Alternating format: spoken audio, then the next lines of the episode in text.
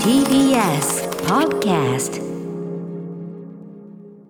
時刻は6時30分になりました9月21日水曜日 TBS ラジオキーステーションに生放送でお送りしていますアフターシックスジャンクションはい、私パーソナリティのライムスター歌丸です。そして、はい水曜パートナー TBS アナウンサーの日々真央子ですさてここからはカルチャー界の気になる人物動きを紹介しますカルチャートークのコーナーです今夜のゲストは映画紹介上映集団グッチーズフリースクールの代表古谷聡さんと関澤明さんです。いらっしゃいませ。お久しぶりです。よろしくお願いします。はい、よろしくお願いします。はい、ということで、えー、グッチーズの前回出演は2月16日水曜、グッチーズなくしてこの配信なし案件ということで、ケリー・ライカート監督おすすめ配信作品、ね、ご紹介いただきました。ね、ありがとうございます。はい、えー、ということで、改めてお二人が活動されているグッチーズフリースクールの紹介を日比さんからお願いします。はい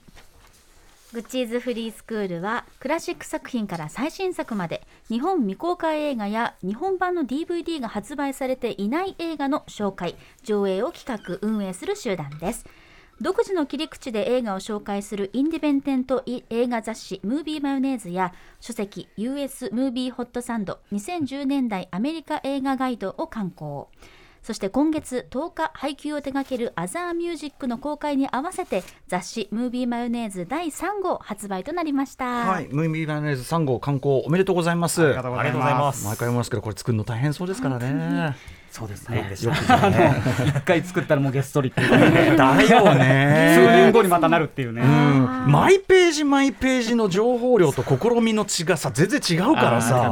大変ですよね。しかも今回ちょっとね特殊な作りっていうか両開きというかな。そうなんですねね。はい。両拍子みたいなことですもんね。はい、えっ、と改めてこれどういうことでしょうか？どういうどういうこの両拍子はどういうあれなの？そうですね、これは、えー、とさっきご紹介いただいた通り、アザーミュージックっていううん。映画が、あのはいえー、と配給するのに合わせて作ったんですけど、もう一本、サポート・ザ・ガールズっていう、うん。えーとまあ、女性の,、うん。あのお仕事映画みたいなものを配給するので、まあ、その2つのパンフレットを兼ねられればなと思って、うんうんなので、えー、と片っぽはアザーミュージックから、うん。片っぽはサポート・ザ・ガールズから、はい。あの映画を紹介するっていう冊子になってます。つまり今回はその映画パンフレットも兼ねているというかあそうですね。両方の映画のね、はいということじゃあ劇場でも買えるんですね。あもちろんです、うんうん。劇場では劇場特別価格で、うん。ちょっと安めに、お。あの販売してます。なんとよ、ただでさえ良心的な、これ以上良心的である必要があるのでしょうかという。ちなみにこう通常売っているその劇場パンフとこのマヨネーズ、これ、まあ、はい。ムックでもあるというかね、感じですけど、あのどういう違いがあると言いますか？そうですね、ちょっと気をつけてることとしては、まあ、普通のパンフレットっていうのは、まあ、一つの特定の作品をまあ深掘りしていくっていう、あのつあの作り方で作られてると思うんですけど、まあ、ムービーマヨネーズも初めはそこ同じなんですが、うん。まあえっとその時にあの特定の映画を例えばあるいろいろな要素に分解していく、うん。してその要素だとあじゃあこの映画もそういう要素あるよねとか、うん。うん。あるいは反対にこのあ映画は全く反対の要素だよねみたいななんか他の映画にどんどんどんどん広がっていくようなものをまあ編集部たちがまあ妄想していくといいますか、まあ、展開してえうん。書いていくっていうような、うん。まあ、作りになってます。やっぱりこういろんな面白いいろんないい映画とかを、あの面白くしいろいろ紹介していきたいというかこっちも知りたいし紹介していきたいしなんか基本そこですもんね。皆さんのね活動そうなんですよ。そうです。ね。はい。なので、なんか無理やり、この映画紹介、実は紹介したい、合わせて紹介したいっていうから、あの、無理やり、こう、繋がってないのに、繋がってる風にして書いたり、何を言ってして、なんかいろんな映画をね、あの、紹介してでもそうやってリンクしていくのがね楽しいですし、で今回に関してはそのじゃあアザーミュージックとサポートザガールズという2本がこうお仕事というあれでリンクするなっていうので合体させたわけですもんね。そうですね。これあの、アザーミュージックが、その、まあ、インディペンデントの精神をすごい持ったレコードショップの映画で、うん。まあ、サポートガールズは、あの、ハラスメントを常にさらされている、まあ、スポーツバーで働く女性の映画だったので、うんえっ、と、いまあ、一方はインディペンデントと働くっていうこと。うん。で、一方では、あの、働く中で、まあ、そのハラスメントとか、あるいはジェンダー格差みたいなものが、にさらされているっていう、まあ、グッチーズにとっても全然無縁じゃない、うん。映画界で、あの、形突っ込みながら、は自主配給してるっていう、うんうん。あのあの身からするとうん全然、あのすごい近い話なので、うんううん。えーこれを通して、まあ、はい。ちょっとグッチーズなり発信とか、まあ、考えられたらなと思ってそういうテーマにしてます。なるほど、はい、関澤さんいかがでしょう？はい、うん。あのなので、まあ、まずは出発点としてお仕事っていうテーマがあったので、まあ、具体的にそのページに関してもその仕事にをフィーチャーするような、あの記事をたくさん、えー、と盛り込んでまして、うん。うん。まあ、アザーミュージックの方で言うと、まあ、映画にも登場するんですけれどもあの実際に使用されていた従業員向けのマニュアル、うん。これをあの取り寄せまして、あのまあ、日本語訳して掲載したりですとかすごい長いんだよね本当はね。そう本当は長いんですけどでも面白い部ちょっ分を省略っていう形で。うんうん。あとは実際にあの、まあ、日本でですけどココナッツディスク吉祥寺店の店長さんに、まあ、レコード店で働くことについて取材したり、ということを、えっと、しています。あの僕、まあ、どっちもの映画の話するけど、アザーミュージック見てて、あれ、写真、なんていうのかな、ちょっと、なそれだけ撮りたいと思ったのは、その100トップセラーズ、あ,、の、アザーミュージックが閉じるまでの間で売れたやつ100選っていうのやってて、これ全部リスト欲しいんだけどって思ってたら、そのリストがきっちり載ってるんだよ。はいもちろんです。でしかもそれだけじゃない、あのちゃんとね、こういろいろ皆さんの解説も載ってたりとかね。すご、く豪華な。いやアーティストさんにえね多彩なアーティストさんに書いていただいて、かゆいところに手が届く作りでございます。ちなみに、えっと、このサポート・ザ・ガールズの方はですね、実は、あの、後ほどね、公開タイミングでまたこの番組で、あの、改めてそっちはそっちで話を伺いたいと思いますので、今日はちょっと、あの、アザーミュージックに絡めつつ、このね、あの、ウィマネルズ3号、話をさせていただきたいと思っておりますんで、よろしくお願いいたします。もう、アザーミュージック、さっき、打ち合わせでも、はい。話がね、広がるんだよ、この映画。あのシーンってさとかこのシーンからいろんな話題にあね、あといろんな、なんていうかな、いろんな業界にも置き換えられるあし、そうですね。まあ、あのそもそも自分たちの今の音楽、まあ、なんていうかな、消費の仕方というか、これでいいのかも含めて、はい。なんかすごくこうあのシンプルな映画なのにめちゃくちゃ話が広がるのよ。これ皆さんこれ見た後でお仲間と言ったらめちゃくちゃ一晩酒のつまみばっちり、語れるトピックがいっぱいある、なのでお二人ともお話を伺いたいと思いますんでよろしくお願いします。よろしくお願いいたしはい。よろしくお願いしまます。す。After Six Junction. ここからはカルチャートークのコーナーです今夜のゲストは映画上映紹介集団グッチーズフリースクール代表の古谷聡さんそして関澤明さんです改めてよろしくお願いしますよろしくお願いいたしおます。願いします。さあ、ここからは現在公開中、音楽ドキュメンタリー、アザーミュージックの配給人というかね、配給している、えー関澤さんにお話を伺っていきたいと思います。えーまずはアザーミュージック、どんな作品なのか、簡単な概要を日比さんからお願はいいします。ご紹介しますタイトルにもなっている「アザーミュージック」は1990年代から2010年代まで地元ニューヨークをはじめ世界中の音楽の音楽をリスナーに届け多くの音楽ファンに愛され2016年に惜しまれながらも閉店してしまったレコード店です。本作は閉店までの最後の日々に迫ったドキュメンタリー作品となっています。監督はかつてアザーミュージックの店員と常連客という関係だったプロマ・バスーとロブ・ハッチミラーの2人組です。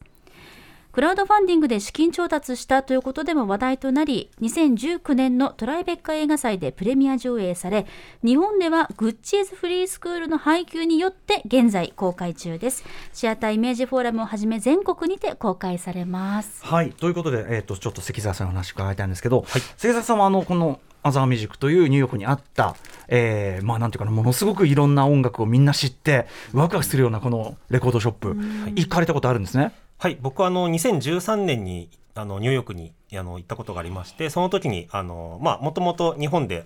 レコードやっていばアザーミュージックだっていう情報、あの入手しまして、ん。これは行ってみようということで、あのお店訪問しました。うん。でまああのレコード店でも結構その有名店になると、まああの一元さんお断り的なこう、うんピリッとした空気がね、そうなんですよね、うん。緊張感漂う雰囲気が。もう手に取れる、えそれだみたいな。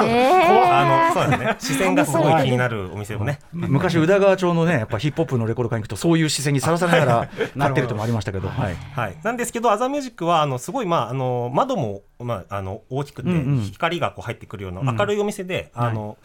まあ、清潔感もすごいありましたし、まあ、なんか誰でも入れるあオープンなお店だったなという印象がありますなんかすごいそこら中で店員さんがお客に嬉しそうに説解説、はいはい。もうこれ仕事になるのかなって勢いで解説してるね映画の中でもね。はい。もう、ねみんな友達みたいな空気感がありますよね。でしかも結構ざっくりしたリクエストも答えてくれるんだもんね。なんかねそうですね、なんか結構無理めな、あの、うん。そんなリクエストで、なんか、え探せないだろうみたいな、角の鳥のジャケットのみたいなのありましたもんね。でも見つけてくれるうん、なんかだから楽しそうな感じなんでオープンなんですね。そうですね、うんうんうんはい。で、まあ、これはそのアザーミュージックが閉じちゃうよというタイミングのあれでしたけど、はい。そういう映画が作られてるっていうのはどこで知ったんですか？えっと、あのクラウドファンディングのニュースを、あの耳にしまして、で、ああのまあ、閉店してしまったアザーミュージックの映画、今作ってるんだっていう、うんうん。あのところまではこう情報として入ってたんですけれども、まああのまあ、その時はなんとなく、まあ、日本でも映画館で見れる機会があったらいいなぐらいに思っていて、うんうん。まあ、まあ、あわよくば自分たちでもできるチャンスないかなというふうに、うんうん。あの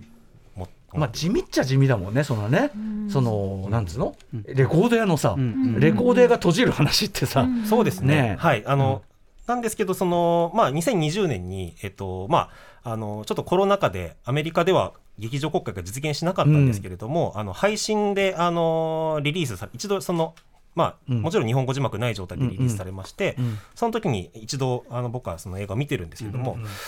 見て見てみてこう、まあ、これはなんかあの結構普遍的な、うん。あのまあ、何かがある映画だなというふうに思いまして、はい。でまあ、ぜひこれはあの上映してみようというふうに、あの思いました。配給したいと思ってそうです、つまりこれ日本での劇場公開が劇場公開としては世界初そうなんです。ワイルドスタイルか。本当です。本す当本当。ごいですよこれ。確かに、ね確かにそれ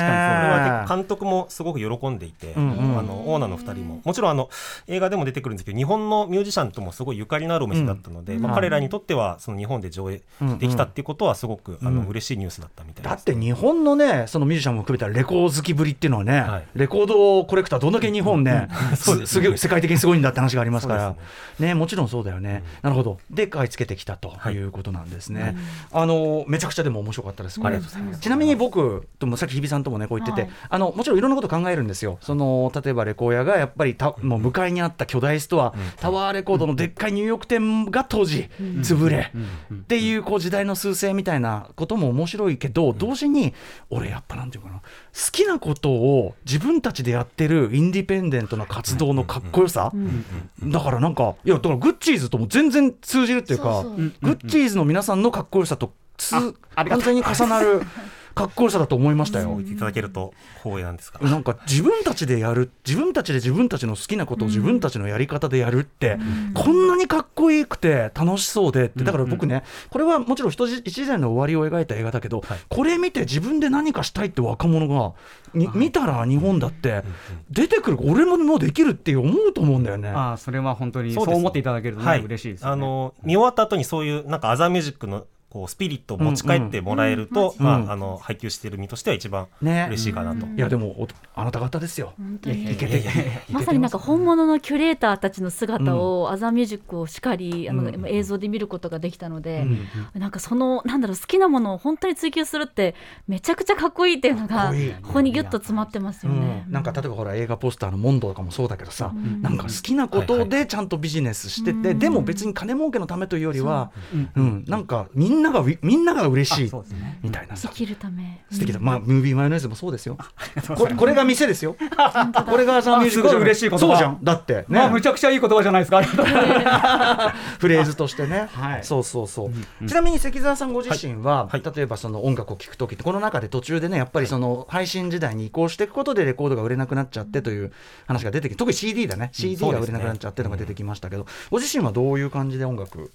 接してます？えそうですね、まあ、もちろんレコード買うのは大好きで、あのなんですけれどもやっぱり一方で配信の便便利さですとか、あとはあの、まあ、AI がこうおすすめしてくれる曲で新しい曲を知るっていう、あのそういう楽しさももちろん享受しています、なんですけどやっぱりお店にレコード店に行った時に、まあ、たまたまその、店内でかかっている曲をまあ聞いて、このアルバム欲しいぞと思って買ったりですとか、あるいは店員さんとか、まあ、あとはもう音楽好きの友達から、あの情報を仕入れて新しい音楽を出会と出会うみたいな喜びっていうのがやっぱり、あのまあ、かつてというか、まあ、ああるなと、あの今でもあるんだろうなと、で、えっと、やっぱりそれは現場でしか起こらないことだと思ってまして、でやっぱりまあ、特にあの、まあ、映画がアザミュージック完成した後の出来事ではあるんですけど、まあ、近年やっぱコロナの影響で映画館とかライブハウスっていうのがまあ非常にこう厳しい状況にあって現場にこう僕たちも行くことが難しい、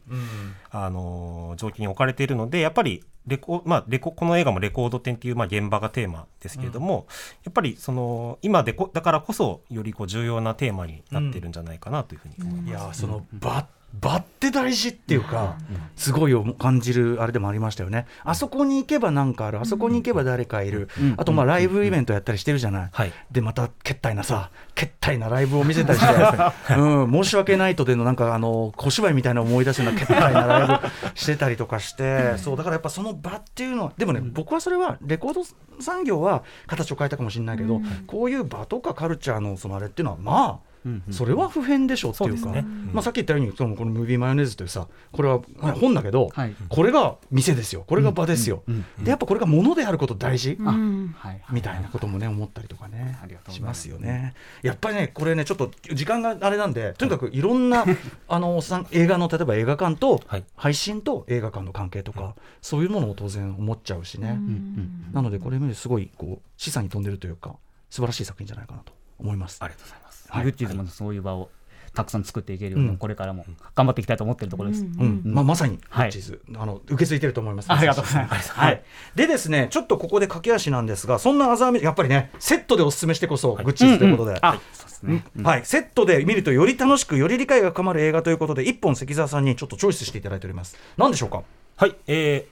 タイトルが「オールシングス・マスト・パス」という映画になります。すべ、てのものは過ぎ去る。むちゃくちゃいい映画ですね。ジョージ・ハリソン。のねうん。はい。あジョージ・ハリソンの曲なのね。はい、これは何ですか？これはですねあの日本でもまあもちろんおなじみタワーレコードについての、まあ、2015年に作られたドキュメンタリー。映画面白いね。アザーミュージックだと向かいにあるそうそう。ね、そう。メガストアってちょっと一種仮想的じゃないけどね。ねはい。感じとしてライバル店の、うん。はい。でこれが監督がですねココリン・ハンクスさんですね。あのトム・ハンクスの息子さん。ええはい、実は映画も撮っていたと、まあ、俳優としても有名ですけど、うんうん映画も撮っていましたと。で、えっと、タワーレコードなんですけどもカリフォルニア州のサクラメントでもともと小さなレコード店として始まったんですけども、うんこれは創業者のラス・ソロモンさんが、まあ、仲間たちと共にこのタワーレコードと店を世界最大のレコードチェーンへと、うんまあ、成長させていくというあの歴史が描かれています。うんでなんですけど、まあ、日本では今でもタワーレコード健在ですけれども、アメリカの本国のタワーレコードというのは実は廃業してしまっているんですね。そうだねはい。なのでちょっとその、まあ、栄光盛衰のみたいなものをあの描いた映画なんですけれども、あのまあ、意外とでも映画を見てみるとアザーミュージックとも共通点が多かったなというのは、あの思います。えっ、とまあ実創業期においてはまあ家族が家族同然のスタッフがだったりとか、あとはまあ女性にとっても開かれた職場だったというようなあのことがあのえ描かれていて、あとはまあなんですかねまああのアメリカだなってものはやっぱりエルトン・ジョンがレコード掘りに来たりとか、デイブ・グロールがバイトしてたとか、そういうなんか、あのーまあ、レコード店っていう場所がやっぱりミュージシャンにとっての、まあ、クリエイティブの源泉だったりとか、あとはまあ駆け出し時代に食いぶちになってたみたいなところが、まあ、アザーミュージックに似てるんじゃないかなと。ね、はい。アンチポップコンソーティアムのビーンズがね、あの働いててさ、あいつ自分のレコードしか進めない。ですよ。なんてやろうなそんなお客さんにも自分のアルバムを勧める。これ聞いた？ねえでもそうか元はタワーもそういう志っていうか全然、まあ、そのイズムはねタワーは普通にあの今だって言ったってえ感じますよそれは。もちろんもちろん。あの気合の入ったポップとかってさ。そうですよね。そうですそうね。あのポップってやっぱね、はい。今夜にしたってなんだってさ、大事じゃないですか。手書きでね。しかも。そうそうそうそうそう、うん。さあれが最最高の最初の批評であり最高の批評だかもしれないやっぱね、うん、オールシングスマストパスというやつなんですね、はい。確かにセットで見ると奥深いかも。これは何で見られるんですか、はい、Amazon プライムや Apple TV など各種配信サービスで視聴可能ということですから、うんうん。ぜひチェックしてみてください。アザーミュージックは今現在こう劇場公開中なんで、ぜひ、まあ、劇場に行ってみるというのがまたね、はい。はい。ぜひ現場にお越しくださいと。そういうことですよね。でその後にねあのレコードショップとかね巡ってもらったりそうですね。あーまたいいですねもう一日楽しめるというかそれでいろんな話をうんいや話さかしてもらっ東て京はねいろんなまだまだいいレコヤいっぱいあるからね、あのぜひぜひちょっとそういうのはさあるうちにいつまでもあると思うなってやつよ。僕はなんかあれあれ見ててやっぱ渋谷のそのヒップホップそのなんていうの日本語ヒップホップ盛り上がってる時のあのレコ村の、やっぱそのでやっぱ時代が変わっていく感じとかも、もうなんてなんかちょっとちょっとよよよとくるとこもありましたね、まさに目撃者ですもんね、そうそうそうその店があるから渋谷でありニューヨークであったわけで、あそこでうあの育ててもらったっていうか、うん。あとそのあのここがなんか忍者チューンの売り上げのアメリカのは半分はここだとか、はいはいはいはうん。そういう話って日本でも例えばあのニューヨークのヒップホップのレコードだけど、もう日本のこの店で8割売れてるみたいな、うん。そういうのってあったりするから、なん。かそういうのも含めてグッときてしまいました。あとありがたいのがそのレコードショップさんからこの映画をなんか応援したいっていうことでいろんなあのレコードショップさんが声かけていただいてチラシを置きますよとかポスターやりますよとか前売り券もお送ってくれみたいなあの売るからって言ってくださなんかそういう音楽ファンのこの熱い思いというか、場を大切にするまさに、そういうものが今回すごい感じられて、間違いない。もう皆さんに見ていただきたいなと思ってます。確かにでも本当これ見たらあの地元のというかえ行きつけのレコードで大事にしなきゃなってね、当たり前にあるものじゃないですよね。本当ですよ、皆さんね。誰に怒ってるのか分かんない。はいということで、えー今日紹介したグッチーズフリースクールのインディペンデント魂が炸裂した雑誌「ムービーマヨネーズ」第3号まさに読むアザーミュージック、えー現在公開中の映画「アザーミュージック」の情報のされたともに日比さんからお願いします。はい。まずは雑誌、ムービーマヨネーズ第3号、税込み1800円で販売中です。そして映画、アザーミュージックは現在公開中のシアターイメージフォーラムほか、全国順次ロードショーです。そしてこのムービーマヨ3ですけれども、お買い求め、劇場の場合、先ほどもありましたが、なんと特別価格1300円、500円も割引でございますので、ここまで引くとただと 同然と言わざるを得ないですよね。ありがとうございますうん現場で、現場で買うというね、大切さでございます。はい。500円でかいよね。でかいはまあでもあの取り扱いのあるほ書店とか要するに近所ね、近所とかで手に入れたいという方は、グッチーズフリースクのホームページ見れば書いてありますよというレコード屋さんでも売ってます。あいいですね。そして T シャツもあるんですねこれね。今日関澤さんお召しになってまはい、したから。あはいのーあのこれもイラストすごい可愛いイラストめちゃくちゃ可愛いめちゃくちゃ可愛い。これまだ僕はもらってないっていうね。ちょっと在庫管理が、はい。今回の配給は関澤さんの個人なので、はい。なるほど。そう実はあの後ろからサポートするあそういうことなのね。なるほど。はい。関澤さんすごい。すいまじゃあ T シャツいいんですかこんな。こんな我々なんか。皆さんも。おねだりしたみたいにな。いやいやいやいやそうなんですよ。T シャツ可愛いとか言って騒いでたら、本当にいただいちゃっても、もう申し訳ない、本当にありがとう。ございはい。えーでですね先ほども申しましたがこのムービーマヨネーズ第3号は、えっと、両 A 面仕様になっておりまして、えーアザーミュージック面ともうね、えー別のページあの反対側から開くとこれは「サポート・ザ・ガールズ」という作品のパンフレにもなってるわけですが、この「サポート・ザ・ガールズ」に関してはですね公開に合わせて後日またこの番組でお話をちょっと伺いたいと大事な作品だと思いますので、ありがとうございます。思っておりますので引き続きよろしくお願いします。はい、よろしくお願いいよろします。願いしますお知らせはそんあいいですか？他はなんか？じゃあ最後にちょっとうん。いいですか、古谷さんはい。えっ、と10月の8日から下北沢トリウッドさんで、うん。全然関係ないんですけど、ええ。ポール・トーマス・アンダーソンの初期4作品特集みたいなことをやって、ハード8からパンチドランクラブまで、うん。うんうんはい。あの4作品上映するので、うんうん。もしよければそちらも、あの皆さんに注目していただけたらなと思ってこます。れ全然絡んでないけど全く関係ないです。同じ時期にやるっていうだけで。なるほど、紹介やっぱしたくね。はい。無理やり入れちゃいました。でもね、それ営利じゃないから、こっちはね。は、い。楽しいからやってんだからね。いや、それは楽しい、素晴らしい。あと、記念順の星取りもね、あ、ありがとうございます。注視しています。はい 怖いですけど頑張ります。いえいえいえ、はいあの勉強させていただいてます。はい、ということで今夜のゲストは映画紹介上映集団グッチーズフリースクールの代表古谷聡さんと関澤明さんでした。ありがとうございました。ありがとうございましたありがとうございました。明日のこの時間はゲームジャーナリストジニーさんが登場。注目のゲームトピックについてお話を伺います。After Six Junction.